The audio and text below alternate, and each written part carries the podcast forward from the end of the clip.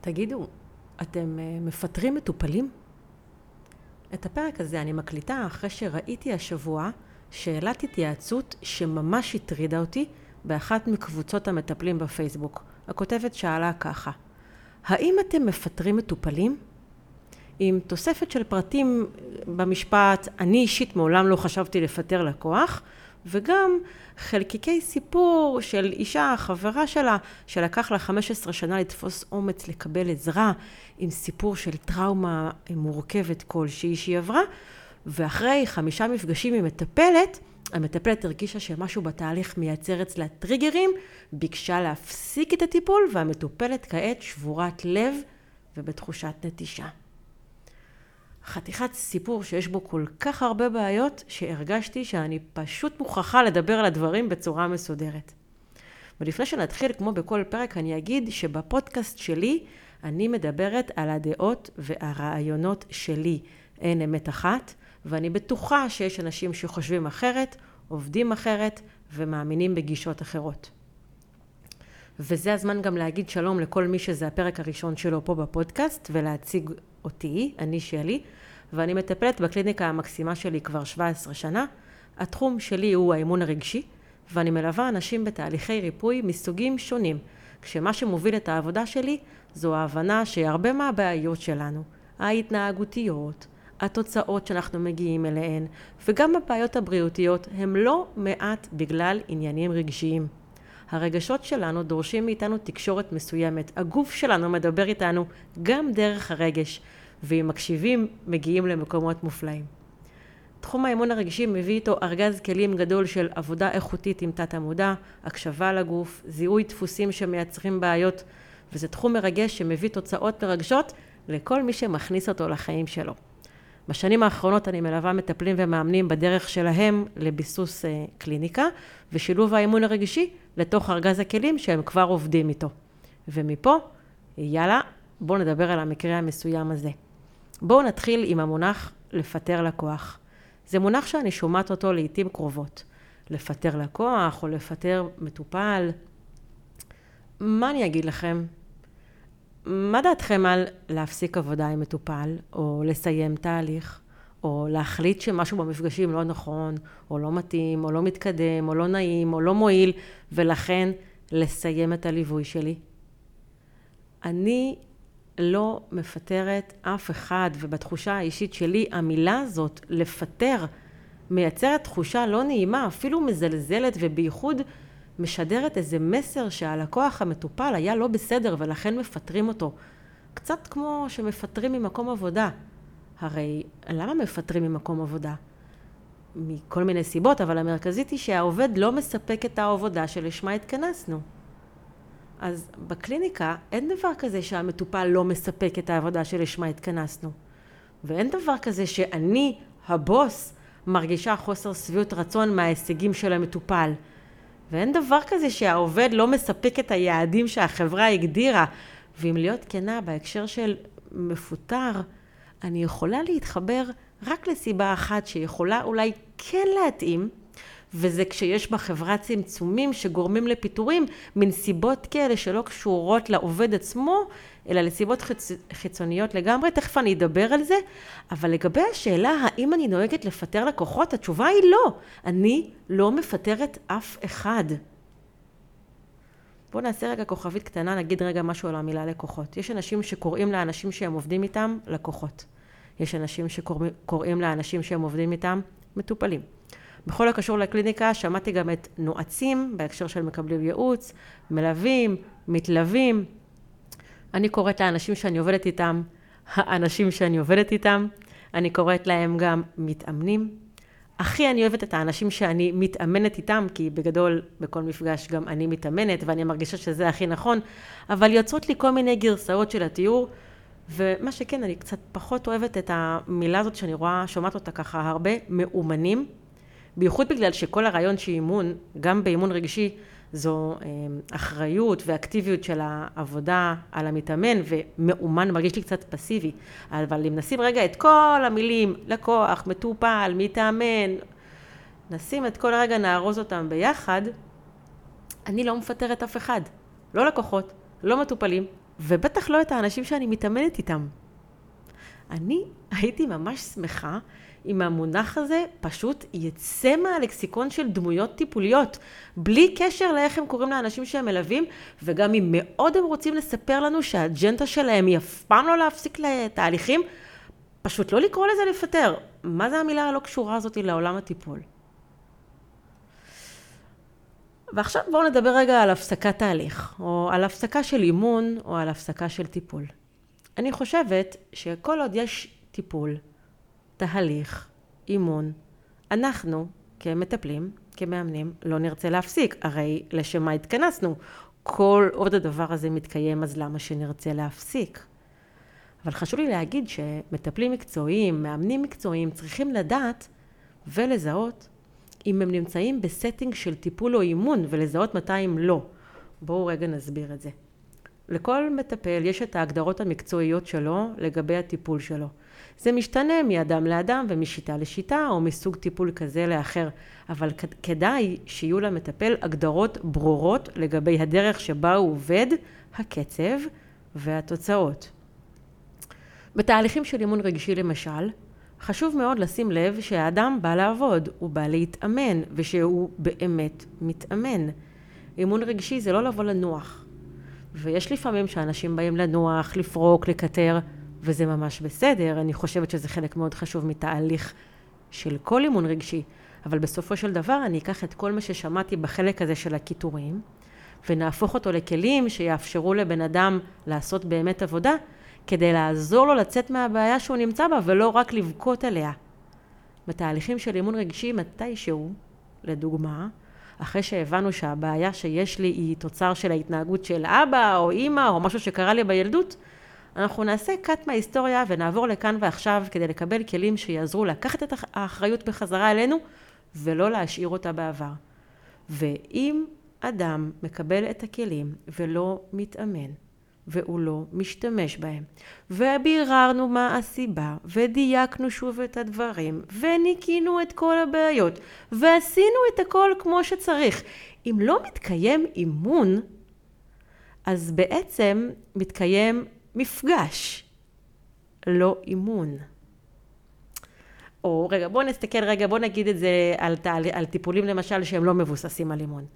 נגיד, אמ, בתהליכים כמו, טיפולים כמו הומאופתיה, שיאצו, דיקור, לא חשוב מה סוג הטיפול.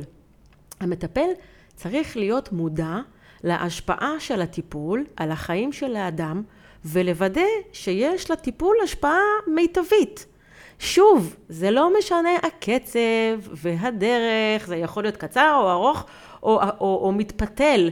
אבל מי שמלווה את התהליך צריך לדעת איך התהליך פחות או יותר צריך להיראות ולראות שיש איזושהי השפעה מיטבית, או שאנחנו הולכים לכיוון אה, השפעה מיטבית.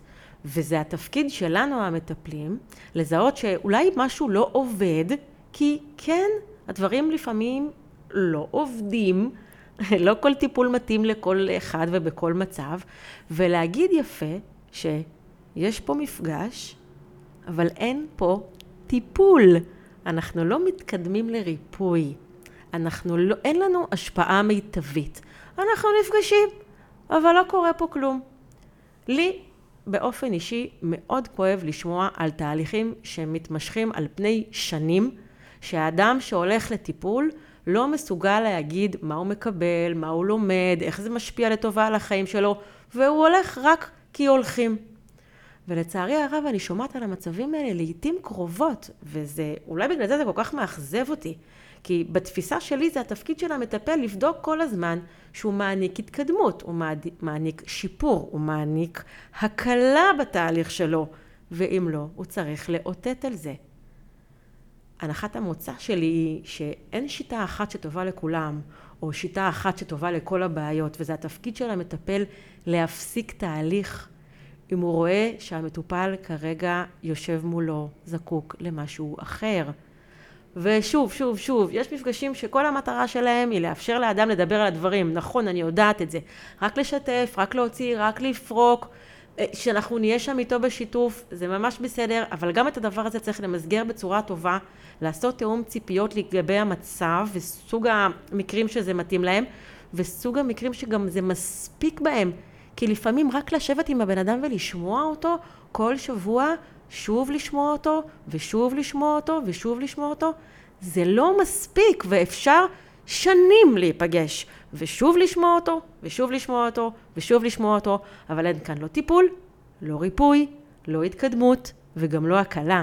לפעמים הדבר הזה מייצר רק הצפה, ועכשיו לך תתמודד עם זה כל השבוע. אז אמ, נגיד, בעצם, אתם יודעים מה? בואו נגיד את זה הפוך. לא כל מפגש של מטפל ואדם שבחר לקבל טיפול, הוא באמת טיפול. בקלות אני יכולה לראות מצב כזה שיכול להפוך לתחינת מים, למענה על אגו של מטפל, למילוי צרכים אחרים של המטפל מלבד הצרכים של המטופל, ואני לא רוצה לפתוח את תיבת הפנדורה הזאת פה, אבל לא כל מפגש של מטפל עם אדם בקליניקה באמת ראוי להיקרא טיפול. וזה התפקיד שלנו המטפלים לבדוק אם המפגש שמתקיים הוא אכן טיפול, הוא אימון, אה, יש פה משהו שמתקדם, יש כאן הקלה שמתאפשרת, משהו פה זז, ואם זה לא, לדעת לסיים את זה. כמו שצריך, ולא, לא לפטר, לא להעיף, לא לזרוק, להתייחס מאוד בכבוד לאדם שבחר לקבל עזרה לרגשות שלו, למשאבים שלו, לזמן שלו, לכסף שלו, והכי הכי חשוב לדעתי, להתייחס מאוד ברצינות לאמון שלו בעולם הטיפול ולא לקלקל את האמון של אנשים בעולם הטיפול ולהגיד בצורה ברורה אני רואה שאולי אני לא האדם הנכון, הכלים שלי הם אולי לא הכלים הנכונים, הטיימינג אולי זה לא הטיימינג הנכון, וכל סיבה מקצועית אחרת שיכולה להיות סיבה טובה להפסיק תהליך, אז כן, מטפל מקצועי צריך לדעת מתי מסיימים תהליך, ובמשפט הזה אני אומרת שכן, נכון, אני לא מפטרת אף אחד, אבל כן, מטפל מקצועי צריך לדעת לסיים תהליכים. אמ, אז נגיד שאני לא מסיימת תהליכים, כי אם יש תהליך, אם משהו זז, אין לי שום סיבה לסיים אותו. גם אם הוא איטי, גם אם הוא יותר איטי ממה שהאדם חשב וציפ, וציפה. אני מכבדת קצב, אני מכבדת מאוד גם התקעויות. ובתפיסה שלי, מה שלאט זה כנראה מה שעמוק, או יציב, או איכותי, אבל כל, כל עוד יש תהליך, אני לא מסיימת. אני כן מסיימת כשאני רואה שאין תהליך, או כשלא ברורה לי התועלת. ואני חושבת שאמרתי פה בהרבה מילים מסר שהוא מאוד מאוד פשוט, שלא כל מפגש הוא תהליך, ולא כל אה, מה שנקרא טיפול הוא באמת טיפול. ואם בן אדם לא מרגיש יותר טוב, ולא עובר דרך, ואין לו הקלה, ואין לו שיפורים, צריך להפסיק. מתי אני עוד מסיימת תהליכים? תראו, אני לא שק חבטות של אף אדם. בייחוד לא אם זה אדם שיש לו דפוסים של לחוות באנשים וזו הסיבה שבגללה הוא פונה לעזרה. אני לא אסבול בקליניקה שלי התנהגות לא מכבדת, אלימות מילולית, איומים, הערות פוגעניות, עקיצות, ביקורת צינית והתנהגויות שהמטרה שלהם היא משחקי כוחות ואני אומרת לכם שראיתי את כל אלה. השנים במחיצתם של מטופלים ומטפלים מכל מיני סוגים לימדו אותי להרגיש ממש בגוף שלי, כי בראש לפעמים זה מבלבל, מתי יש פה התנהגות אלימה סמויה, וזה הסימן בשבילי לעצור, או לפחות לעצור כדי לשקף את זה. וזו, וזה עוד אה, נקודה שבה אני מפסיקה תהליכים, בין אם אני חושבת שזה לא יעיל, או בין אם, או בין אם אני חושבת שנחצה פה איזשהו גבול שלי. אני מאמינה שלכל אדם מגיע טיפול. באמת באמת, אבל לא כל אדם יכול להיות מטופל בקליניקה שלי. ואני אומרת עכשיו את מה שאני אומרת לעיתים קרובות, ובפרק הזה אני כנראה אגיד את זה אפילו יותר, שאני לא מתאימה לכל אחד, ולא כל אחד מתאים לי. זו לא איזה הערה סנובית, זאת הערה סופר מקצועית, כי זה ממש בסדר. נגר... נגמרו הימים שאנחנו בשבט ויש רק מרפא אחד שהכל עובר דרכו. היום יש המון מרפאים מכל מיני סוגים, וממש טוב שזה ככה. אז בהמשך לזה שאני לא אעבוד עם אנשים עם דפוסים של משחקי כוחות ואלימות מכל מיני צורות, וכואב לי להגיד אבל ראיתי את זה, אני גם לא עובדת עם אנשים שלא מכבדים את הגבולות שלי. ופה יש לי איזו נקודה חשובה שאני רוצה לגעת בה. תראו, קליניקה פרטית וקליניקה ציבורית הן שונות מאוד, הם, לא רק בגלל הכסף. דברים שהם מתאפשרים בקליניקה ציבורית או בקליניקה רב-מערכתית שיש בה צוות של כמה אנשים מכל מיני סוגים, מכל מיני אה, דיסציפלינות, דברים שמתאפשרים בקליניקה כזאת לא מתאפשרים או לא מתאימים אה, בקליניקה פרטית. הוא אה, מטפל בקליניקה פרטית צריך ממש לשמור על גבולות בצורה מאוד מאוד ברורה. גם בקליניקה ציבורית חשוב לשמור על, קליניק, על גבולות ברורים, אבל אני זוכרת למשל את השנים הראשונות שלי כאימא, שכמעט עברתי לגור אה, במסדרונות המרכז להתפתחות הילד בגלל שיתוק המוחין של הבן שלי. וראיתי שם התנהגות שבקליניקה פרטית לא יכולה להתקיים.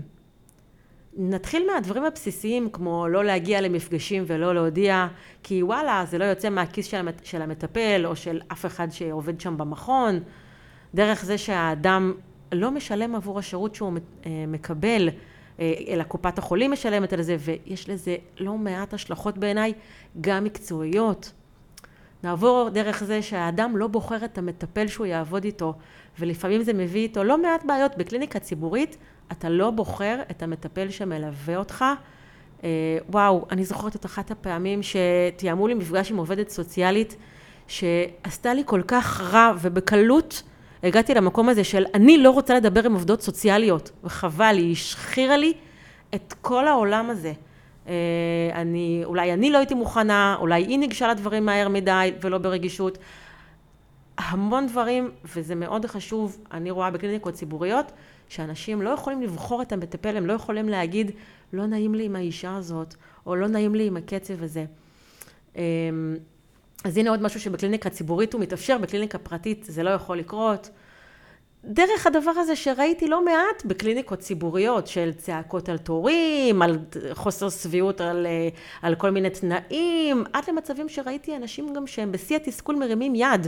אתם כולכם שומעים את זה, אתם כולכם מכירים את זה, איך במרפאות ציבוריות מתקיימים דברים שבקליניקה פרטית אני לא יכולה ולא רוצה לעבוד עם אנשים במצבים כאלה. זה פשוט לא מתאים, גם אם אני אדם מאוד הומני ועם רצון מאוד גדול לעבוד. יש פה צורך בגבולות הם, אחרים, לא רק לשמור על הגבולות, אלא בגבולות אחרים. הם, במכון להתפתחות הילד למשל, זאת דוגמה שאני, קל לי לתת אותה, כי אני הייתי שם הרבה שנים כשהילד שלי היה אה, קטן. אז יש את המזכירה שהיא קובעת את התורים והיא אחראית על היומן ולא עושים לה הצגות עם העיניים ויושבים לה על הריג שהיא תקבעי לי בשמונה, תקבעי לי בבוקר, תקבעי לי בערב. המזכירה מופרדת מהמטפל, יש, לזה, יש בזה משהו שהוא אחר לגמרי מקליניקה פרטית, אדם אחד שמרכז את כל הדברים. או יש את מי שאחראי לקבל את התקציבים בכלל מקופת חולים, והמטפל, כל מה שנשאר לו זה רק לעבוד. אה, את העבודה שלו עם מי שמגיע אליו, לא מעניין אותו אם שילמו או לא שילמו, אם יש הנחה או הנחה, הנחה ואם מישהו לא הגיע, אז uh, בסדר, יש לו שעה פנויה. בקליניקה הפרטית שלי, כשאדם לא מכבד את הגבולות של הקליניקה שוב ושוב, ושוכח נגיד להגיע למפגשים שוב ושוב, אני לא יכולה להמשיך לעבוד איתו. ונכון, אני יכולה לגבות כסף על מפגשים מראש. נכון, אני יכולה. אני באופן אישי לא עושה את זה. מבחינתי, כשמישהו לא מכבד את הגבולות של הקליניקה, זה לא סימן בשבילי לשאול שאלות על הגבולות שלו, ולהבין שהוא גדל בבית ללא גבולות, ולהיות בהכלה, כלפי העניין הזה. בקליניקה שלי, הכל מתחיל מזה ששומרים על הגבולות, ומפה מתקדמים ומבינים ומסתכלים על אירועי החיים בחמלה מאוד גדולה ובחיבור מאוד גדול, אבל הגבולות של הקליניקה שלי צריכים להישמר בצורה מאוד ברורה, שונה אה, מקליניקה ציבורית. וזה אומר שאני צריכה להיות מאוד ברורה כלפי הגבולות. להגיד אותה, קודם כל, לדעת מה הם, ולהגיד אותם בצורה מאוד ברורה, להגיד למה אני מצפה ואיך מתנהגים פה, וכש, ולוודא שכל הדברים מתקיימים בצורה מקצועית, ואם יש אי שמירה על הגבולות, זה סימן בשבילי להגיד לא. אחד הדברים שיודעים להגיד טוב מאוד בכל הקשור להצבת גבולות, הוא שגבולות אנחנו לא מצב... מציבים לאדם שמולנו. גבולות אנחנו מציבים לעצמנו כדי לשמור על עצמנו, ואי שמירה על, על הגבולות שלי בקליניקה, או אם אדם לא שומר על הגבולות שלי בקליניקה, זה סימן בשבילי לעצור. עכשיו אני יודעת שיש גישות פסיכולוגיות שמאפשרות לאדם לשחזר בחדר הטיפולים מערכות יחסים הוריות לא תפקודיות וכל מיני, כל מיני מערכות יחסים אולי פוגעניות, זה לא הדרך שלי, אני, לא, אני יודעת שיש גישות כאלה, אני לא מכירה מספיק את השיטות האלה בשביל להגיד מה דעתי על זה, אבל בדרך שבה אני עובדת זה לא מתקיים, ואני מטפלת לא פחות טובה. נכון? אני לא נותנת כל מיני איחורים, אני לא מקבלת איחור, אמ, הברזות בהבנה ובהכלה וכל מיני התנהגויות והתפוצצויות, אני לא מקבלת את זה בהכלה, זה בשבילי סימן טוב לשים גבולות, אמ, ואני מטפלת לא פחות טובה, כי יש לא מעט שיטות, ולכל שיטה, הנה זה שוב, יש את הגבולות שלה, את המה נכון בה, ואת המה, מה מתאפשר בה, והנה רק להגיד שהמילה טיפול לא שייכת באופן בלעדי לפרויד ולפסיכולוגיה ולכל מיני שיטות שמרגישות את עצמן מילאיות, כי לומדים אותם שבע שנים באקדמיה. אה, יש טיפולים מהממים שבהם יכולים גם לשים גבולות ולא לאפשר כל מיני התנהגויות. אז אמרנו עד עכשיו שאם הטיפול שלי לא מועיל, ושאם הגבולות שלי לא נשמרים, זה סיבה ממש טובה להפסיק תהליך. מה עוד? יש בעיות שהכלים שלי לא מתאימים להתמודדות איתם. ויש בעיות שהניסיון שלי לא מתאים להתמודדות איתם. אני לא יודעת אם זה עניין של אגו, של חוסר מקצוענות, או כל מיני דברים באזור הזה, אבל אני רואה מטפלים שלא מסוגלים להתמודד עם האמת הזאת. נגיד שחלק מהעבודה הטובה שלי זה לא לקבל מראש כל אחד, אלא לעשות סינון טוב ולדעת למי אני כן מתאימה ולעזור ולמי לא, ואין לי דרך להגיד את זה יותר ברור מזה, ואני חושבת שאני אומרת את זה גם בכל פרק. לקיים שיחה מקצועית לפני התחלת תהליך זה שלב כל כך קריטי כדי גם שלא נצטרך להפסיק תהליכים באמצע. אבל נגיד שפספסתי, משהו התפספס, ועשיתי שיחה הכי הכי טובה, ויצאתי לדרך עם אדם שאני מגלה לאורך, לאורך הדרך שאני לא האדם הנכון לעזור לו. אני אמשיך לעבוד איתו ולהיפגש איתו כל שבוע, לגבות ממנו כסף, לבזבז לו את הזמן, רק כי יצאתי איתו לדרך? המסר הזה שעבר בהתייעצות הזאת בקבוצת הפייסבוק שדיברתי עליה בהתחלת הפרק, מה שהקפיץ אותי הייתה הטענה שלסיים תהליך עם אדם זו נטישה שלו, וזה פשוט עורר בי כעס ותחושה של חוסר אחריות. בתפיסה שלי, אם גיליתי לאורך הדרך שאני לא האדם הנכון, או שאין לי את הכלים הנכונים, או את הניסיון, או את הביטחון, אני חייבת להפסיק ללוות את האדם הזה. נגיד שהגיעה לתהליך של אימון רגשי, אישה שמתארת קשיים במערכת הזוגית שלה, ואנחנו יוצאות לדרך. לומדות להציב גבולות, לומדות להגיד לא, לומדות לתקשר בצורה טובה יותר את הצרכים שלה, ולאט לאט מתחבר לנו שהיא בעצם שוהה במערכת יחסים מאוד רעילה עם בן זוג אלים. וואו, לא ידענו את זה בתחילת הדרך. אמ, כבר קרה לי בקליניקה שגם האישה עצמה בתחילת הדרך לא ידעה להגיד את הדברים בצורה טובה, אה, אפילו לא ידעה לזהות את זה. ואם אין לי ניסיון בליווי במצבים כאלה, אז אני אשאיר אותה מקרה אצלי רק כי יצאתי איתה לדרך? אוי ואבוי. אני חייבת לעזור לה למצוא את האדם שיש לו ניסיון ויודע להתמודד עם מקרים ספציפיים כאלה. נגיד שאני מלווה אישה, בתהליך מציאת זוגיות. וככל שאנחנו מדברות, אני מגלה שיש אירוע של טראומה מינית קשה בעבר שלה. אם אין לי ניסיון בטיפול, בעניין הזה, אני חייבת להניח את הדבר הזה על השולחן. זה יהיה הדבר הכי אכפתי, הוגן ומקצועי לעשות. אני רוצה עבור האנשים שאני מלווה את הטיפול הטוב ביותר, וזה לא בהכרח הטיפול שלי. בואו ניתן עוד דוגמה. נגיד שגיליתי לאורך הדרך שהאדם אה, שאיתי בקליניקה מעלה תכנים שאני לא יודעת איך להתמודד איתם. נגיד שהוא מספר לי שהוא שומע קולות שגורמים לו לעשות פעולות. הוא לא סיפר לי את זה בתחילת הדרך, הוא סיפר לי את זה רק במפגש 15. בכיתת המטפלים, במרעידת המטפלים, אני מקדישה שיעור אה, לסימפטומים של הפרעות פסיכיאטריות, טריקיות כאלה, שעלולים לפגוש בקליניקות יומיומיות, לא כי אנחנו מטפלים בהם, אלא כי אנחנו לא מטפלים בהם, ולפעמים אנחנו נהיה הראשונים לזהות שמשהו לא בסדר, ואנחנו חייבים להפנות הלאה. אבל זה דברים שאנחנו יכולים לגלות אותם כשאנחנו כבר הרבה זמן עם בן אדם. או הנה עוד דוגמה. קרה לי לא מזמן שאדם סיפר לי בקליניקה שיש לו חשש מלצאת להליכה. על פניו סיפור לא מורכב של חרדה מסוימת, ורק בבירור מעמיק גילינו שיש לו כמה נפילות בהיסטוריה, וסיבה אה, די טובה לדאגה על רקע נוירולוגי.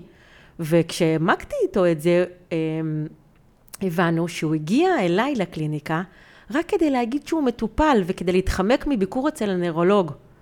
אז תגידו לי, זה לא סיבה להגיד, היי, צריך לעצור פה? אני מוכנה להמשיך ללוות אותך, ואני אשמח להמשיך ללוות אותך, אבל יש פה משהו שאני לא יכולה לעשות כאילו אני לא רואה. אני לא יכולה לה, להגיד, צריך פה עוד דמות מקצועית ביחד איתי, ואני לא זורקת אותו, אני לא נוטשת אותו, אני לא מפטרת אותו. בואו נמשיך. קרה לי שהגיעה אליי אישה שרצתה אמון רגשי, וקלטתי אחרי כמה מפגשים שהיא עייפה. היא עייפה מלדבר ולספר ולעבוד מבחינה מנטלית. היא הייתה זקוקה לריפוי דרך הגוף. זה לא סימן בשבילי לעצור? אז מה אם התחלנו?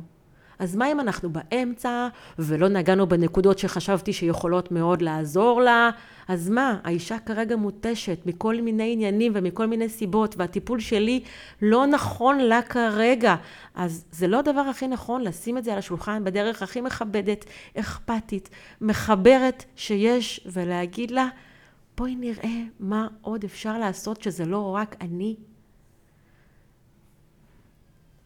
זה מוזר כזה שניגשים לרופא משפחה עם כאב מסוים, והוא מעביר לרופא כירורג, זה לא נחווה כחוסר מקצועיות. אבל כשבעולם הקליניקות והמטפלים, כשמתחילים איזשהו תהליך טיפולי כלשהו, ופתאום מגלים שצריך משהו יותר מקצועי, או משהו אחר, פתאום זה נורא מוריד למטפלים את האגו. יוצר להם איזו תחושה שהם לא מספיק טובים. כאילו, ברגע שהם מגלים איזה משהו שהוא לא בא, אין להם מספיק ניסיון, או אין להם מספיק מומחיות, או שזה לא בכלים שלהם, פתאום הם מרגישים שהם לא מספיק טובים, והם לא יודעים איך להוציא את זה החוצה מהקליניקה שלהם, איך להגיד, כדאי לך פה משהו אחר, נוסף. אז אמיתי, חברים, אנחנו לא צריכים לטפל בהכל, אנחנו לא יכולים לטפל בהכל. זה מין... עצוב לי להגיד, אבל אני רואה את זה הרבה. כי גם אני רואה את המטפלים שהולכים לעוד השתלמות ועוד השתלמות ועוד השתלמות ועוד כלי ועוד כלי ועוד כלי ועוד כלי. אני אדע לטפל גם בזה וגם במערכות יחסים רעילות וגם בטיפולי פוריות וגם זה וגם זה וגם זה. עושים המון דברים כדי לא לפגוש את המצב הזה בקליניקה שבו אני לא יודעת לעבוד עם האדם. ווואלה, לפעמים אני לא יודע לעבוד עם, עם האדם וזה ממש בסדר. מה שלא בסדר זה להיות מסוגל להגיד, היי, hey, זה לא המקום שלי. אז כמה שנגיד שהסינון לפני הכניסה לקליניקה הוא חשוב, חשוב, חשוב, יש דברים שמתגלים רק לאורך הדרך, וזו סיבה לעצור. תראו, תראו, תראו, או יותר נכון, תקשיבו. לעצור את הטיפול שלנו לא אומר לעצור טיפול. זה אומר להמשיך את הטיפול במקום אחר, עם אדם אחר, שיש לו או יותר ידע, או יותר ניסיון, או יותר כלים, או כלים אחרים, או בטיימינג אחר. לעצור טיפול שלנו זה לא אומר לעצור. זאת הסיבה שאין דבר כזה לפטר. אני לא מפטרת מטופלים, או מתאמנים, אני אומרת להם בצורה עדינה, מקצוענית, מה אני מרגישה, מה אני רואה, מה הדעה המקצועית שלי פה, ואני חושבת על טובתם. אני לא זורקת אנשים מהקליניקה, אני לא אומרת לאנשים, אל תבוא לפה יותר. ואני לא אומרת לאנשים, החל מתהליך, מתאריך ראשון לשמיני, אל תבוא לפה יותר, ונותנת לו מכתב המלצה, לך תחפש את עצמך במקום אחר. זה לא מפטרים. אבל, רגע, רגע, רגע, בוא נגיד שבאמת יש מצב שהחל מהראשון לשמיני, אני באמת לא יכולה להמשיך לפגוש את האדם יותר. למרות שפגשתי אותו שנתיים, ולמרות שאנחנו בתהליך. אנחנו אפילו בתהליך מדהים, והכל ממש בסדר. נגיד שאני יוצאת לחופשת לידה, ואני לא יודעת מתי אני אחזור. או נגיד שיש לי חיים פרטיים חוץ מהיותי מטפלת, והחלטתי שאני רוצה לטוס לחו"ל לחודשיים, מבלי לדעת איך ומתי אני חוזרת. לא קורה דבר כזה. זאת נטישה של מטופל. יש דבר שמטפלים מכל הסוגים צריכים לשים לב אליו, והוא תלות ביחסי מטפל-מטופל. זה נושא שאפשר להרחיב עליו המון, זה לא לפרק אה, הזה, אני לא בטוחה שזה בכלל לפרק בפודקאסט, אני אקח את זה לסיבוב מחשבה. אבל מטפלים בקליניקה פרטית הם לא אימא או אבא של מטופל, והם לא יכולים לעבוד עם אדם במצבים רגשיים הישרדותיים. מטפל בקליניקה פרטית חייב לוודא שהוא לא בתקשורת תלותית או במערכת יחסים תלותית עם האנשים שהוא מלווה, ושלא מתקיים מצב שהמטופל תלוי בו לרווחתו הרגשית, כי יכול להיות יום אחד שבו אני לא אוכל להמשיך ללוות את האדם הזה. לא כי אני רעה ולא כי אני נוטשת, כי אני בן אדם. כדי לשמור פה על המקצוענות, אני אגיד שמי שבוחר בוחר ללוות אנשים בתהליכים, צריך לדעת שהוא לא טס מתי שבא לו, ולא לוקח חופש כל שני וחמישי. ליווי של תהליכים דורש יציבות ומחויבות. אבל כל עוד בני אדם מטפלים, מאמנים ומלווים בני אדם, יכול להיות מצב שבו מטפל בוחר או רוצה להפסיק לעבוד. צריך לעשות את הפרידה בצורה טובה, שלא יוצרת תחושה של נטישה, לתת התראה מראש מספיק זמן. כדאי לעזור למצוא מטפל אחר שיחליף אותנו, וגם בגלל זה רשת של קולגות זה דבר טוב. אבל כן, זה קורה. ובגלל שזה קורה, צריך לקחת את הדבר הזה בחשבון מהיום הראשון שיוצאים לדרך. אם אני רוצה רגע לשים בצד מקרים טרגיים שבהם מטפל פתאום מפסיק לעבוד, בואו תראו גם עוד סיבה, סתם כזאת יומיומית. הנה הסיבה שאני אומרת, כשאני מלווה את המטפלים, לא לצאת לדרך עם אנשים ביום או בשעה שלא נוחה לכם לעבוד.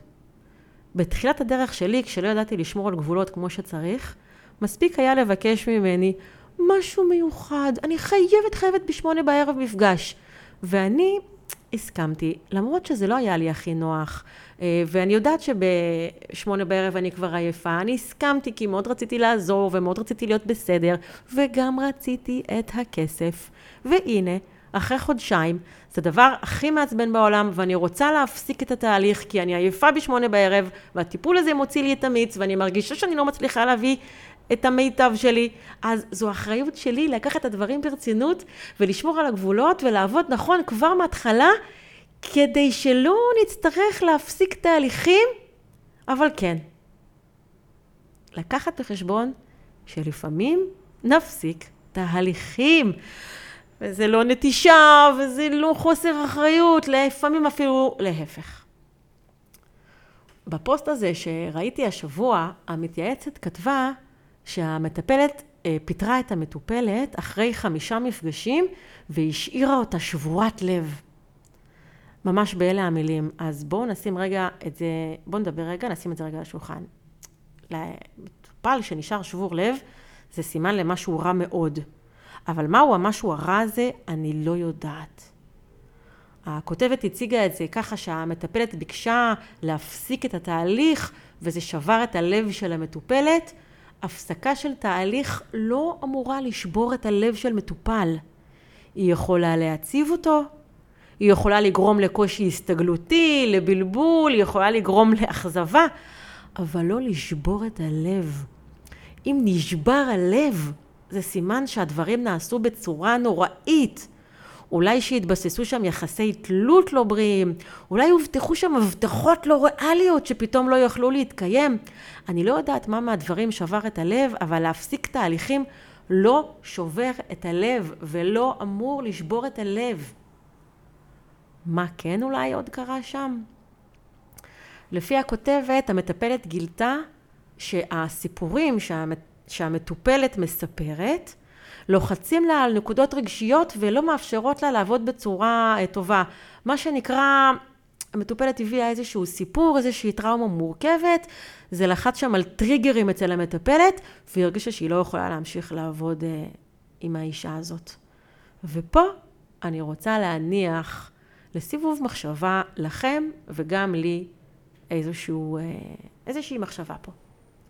מצד אחד, אם אישה פונה לטיפול עם סיפור של טראומה מורכבת שחיכתה 15 שנה לתשומת לב ורק עכשיו היא אזרה אומץ לפנות לעזרה, אסור, אסור, אסור, אסור למטפל לקבל אותה לתהליך אם אין לו הכשרות טובות בתחום, ניסיון טוב בתחום והדרכה טובה. אסור. ובכוכבית קטנה נגיד שהכשרה וניסיון זה לא אותו דבר. זה שלמדתי משהו לא אומר שיש לי ניסיון עם הדבר הזה, וזה שעשיתי סטאז' לא אומר שיש לי מספיק ניסיון. אה, ואם מגיע אישה עם סיפור של טראומה מורכבת שחיכתה 15 שנה וכי היא לא עזרה אומץ, מטפל שאין לו טונות של ניסיון, לא הכשרה, ניסיון והדרכה, אסור לו לקבל את הדבר הזה לקליניקה. אז אני חושדת שהמטפלת שם קיבלה לקליניקה שלה משהו שאסור היה לה לטפל, לקבל, סליחה, וזה בכלל לא קשור לאם מפסיקים תהליך או לא. אבל ביחד עם זה, נגיד שהכל היה סופר מקצועי. נגיד שהייתה שם שיחת צינון מעולה, ולמטפלת יש ניסיון, ויש הדרכה, ויש הכל כמו שצריך. אני עדיין יכולה לדמיין מצב שבו למטפלת יש קושי אמיתי פתאום בליווי של אדם. למרות שהיא מודרכת ולמרות שהיא בעלת ניסיון, היא יכולה לגלות שהיא פשוט כרגע לא מסוגלת, או לא מצליחה לשמור על מקצועיות, או לא מצליחה לעשות הפרדות, או קרה משהו בחיים שלה, או כל מיני סיבות שיכולות להיות מעצם היותנו אנושיים. מטפל בהדרכה לא אומר שהוא צריך להמשיך לא משנה מה. מטפל מקצוען לא אומר שהוא צריך להמשיך לא משנה מה. הדרכה טובה גם יכולה להוביל את המטפל להבנה שצריך להפסיק. אז אם הטעות הזאת של המטפלת בסיפור הזה לא הייתה בתהליך הסינון, היא כנראה הייתה בתהליך של התיווך של הדבר הזה למטופלת, בדרך שבה היא אמרה למטפל, למטופלת שהם צריכים להפסיק. האיך, הלמה, כנראה הדברים לא נעשו בצורה נכונה, וגם זו בעיה מאוד מאוד גדולה, אבל נגיד שגם כשהכול סופר סופר סופר סופר מקצועי, יש מצבים שבהם פתאום מטפל מגלה שהוא לא יכול. וואלה. אז השבירות לב הזאת שכתובה בפוסט, אני חושדת שהיא או שנכנס לקליניקה משהו שאסור היה, או שקרה שם משהו שבאמת לא יכול היה להתקיים, ומצד שלישי. אנחנו שומעים, שומעים פה רק חצי מהסיפור, לא את כולו, ולכן מי אנחנו, או מי אני בעצם, כי מדברת פה בפודקאסט, שנשפוט אצל מי הטעות ומה היא בכלל. פגשתי גם לא מעט אנשים שדברים קטנים נחווים אצלם כגדולים מאוד, ולא חשוב כמה מכבד ונכון ומקצועי אומרים להם את הדברים ומציגים להם את הדברים, הם ייקחו אותם למקומות רחוקים ממה שכדאי. אז בנקודה הזאת אני חוזרת לפוסט הזה, להתייעצות הזאת שהקפיצה אותי, וגם לא מעט תגובות של מטפלים, שהתחיל עם התייעצות כאילו תמימה כזאת. אתם נוהגים לפטר מטופלים? חברה שלי חיכתה שנים עד שעזרה אומץ לפנות לטיפול והמטפלת שברה לה את הלב. וכשקראתי את זה ידעתי שחייבים חייבים לעשות מזה פרק לפודקאסט. כי יש כאן כל כך הרבה פרטים וכל כך הרבה דברים אה, להגיד על הדבר הזה של לפטר מטופלים, לסיים תהליכים, מי, למה ואיך. לקראת סיום בפרק הזה אני אגיד שיש מצבים שבהם אני מרגישה שצריך לסיים תהליך, והאדם שאני מלווה עדיין לא מרגיש ככה. עשינו תהליך מקסים. הוא קיבל ממני את כל מה שיש לקבל ממני, וטוב לו איתי, ויש מצב שזה נכון לסיים. ונכון לדבר על זה, ונכון להציף את הדברים, לשאול אותו איך הוא מרגיש ומה הוא עוד צריך, להראות לו את הדרך שעברנו, לשאול אותו למה הוא עוד מצפה, ממש לדבר על זה. פעם אחת קרה לי שאמרתי מוקדם מדי, ולא בדרך הנכונה, למישהו שאני חושבת שאנחנו צריכים לסיים. היו לי כוונות טובות. רציתי להראות לו שהוא כבר יכול לבד. אבל התגובה שלו שלחה אותי לעשות עוד הפעם שיעורי בית לגבי איך עושים את הדברים. ומה שהכי למדתי, זה שכדאי לחשוב על איך נפרדים כבר מהיום הראשון שבו מתחילים את התהליך. אם תחשבו על איך נראה היום האחרון, או מה צריך לקרות בסיום, או מתי מסיימים, אם תחשבו על זה, כבר מהיום הראשון, ותסמנו לעצמכם בראש מה צריך לקרות שמסמן שנגמר, יהיה לכם הרבה יותר קל להבין אם אתם בכיוון, אם כבר הגעתם, או שאתם בכלל לא צריכים לצאת לדרך. אז בואו נסכם את הפרק הזה, אה?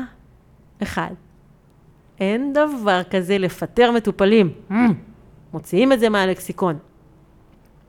שתיים, יש דבר כזה להפסיק תהליכים. זה לא נעים, אבל זה קורה, וזה דורש רמה גבוהה של מקצוענות, לזהות, לשקף, לדבר על זה, ולעזור למטופל למצוא את המקום הבא עבורו. שלוש, יש מפגשים בקליניקה שהם לא תהליכים ולא טיפולים, הם סתם מפגשים. אותם בכלל לא צריכה להיות בעיה להפסיק, להפך. אנחנו צריכים להפסיק אותם. גם אם, אה, איך אמר קולגה שלי מפעם, התחלתי בשיפוץ במטבח ואני ממש ממש צריכה את הכסף. אוף, זה כל כך כאב לי שהוא אמר את זה אז, ואני חושבת על זה היום וזה מעצבן אותי, אבל אני יודעת שזה קיים ואני לא תמימה, אז אם זה לא תהליך ולא טיפול, זה צריך להיפסק, גם אם אנחנו מחייכים אחד לשני במפגש. וארבע, סינון בכניסה לקליניקה זה לא כי אני סנובית או לא רגישה או לא בא לי לעבוד עם אנשים מסוימים, זה לא כמו סינון בכניסה למועדון, אה, בגלל שאנשים מביאים את הלב שלהם, הרגישות שלהם והאמון שלהם לתהליכים בקליניקה. זו המחויבות שלנו, המטפלים והמאמנים, לעשות עבודת סינון טובה כבר מההתחלה ולדעת לסיים ולהפסיק כשצריך, כדי שהאדם יוכל לעבור לשלב הבא בטיפול שלו, לשלב הבא בריפוי שלו, לאדם הבא שייקח אותו לנקודה הבאה בדרך שלו, לאדם הבא שילווה אותו. הטיפול, אני זה לא טיפול, אני רק חלק בדרך של הבן אדם, וכשאני עובדת בצורה מקצועית, אני יודעת מתי להפסיק ומתי הדרך של אדם להמשיך היא כבר בלהיפרד ממני. אני מקווה שתרמתי לכם בפרק הזה, אני מקווה שגרמתי לכם לחשוב, להתבונן שוב על הדברים. אה, אני יודעת שאת הפרק הזה הקלטתי כי הפוסט הזה כל כך הקפיץ אותי וכי ראיתי תגובות של מטפלים מכל כך הרבה סוגים שפשוט בער לי.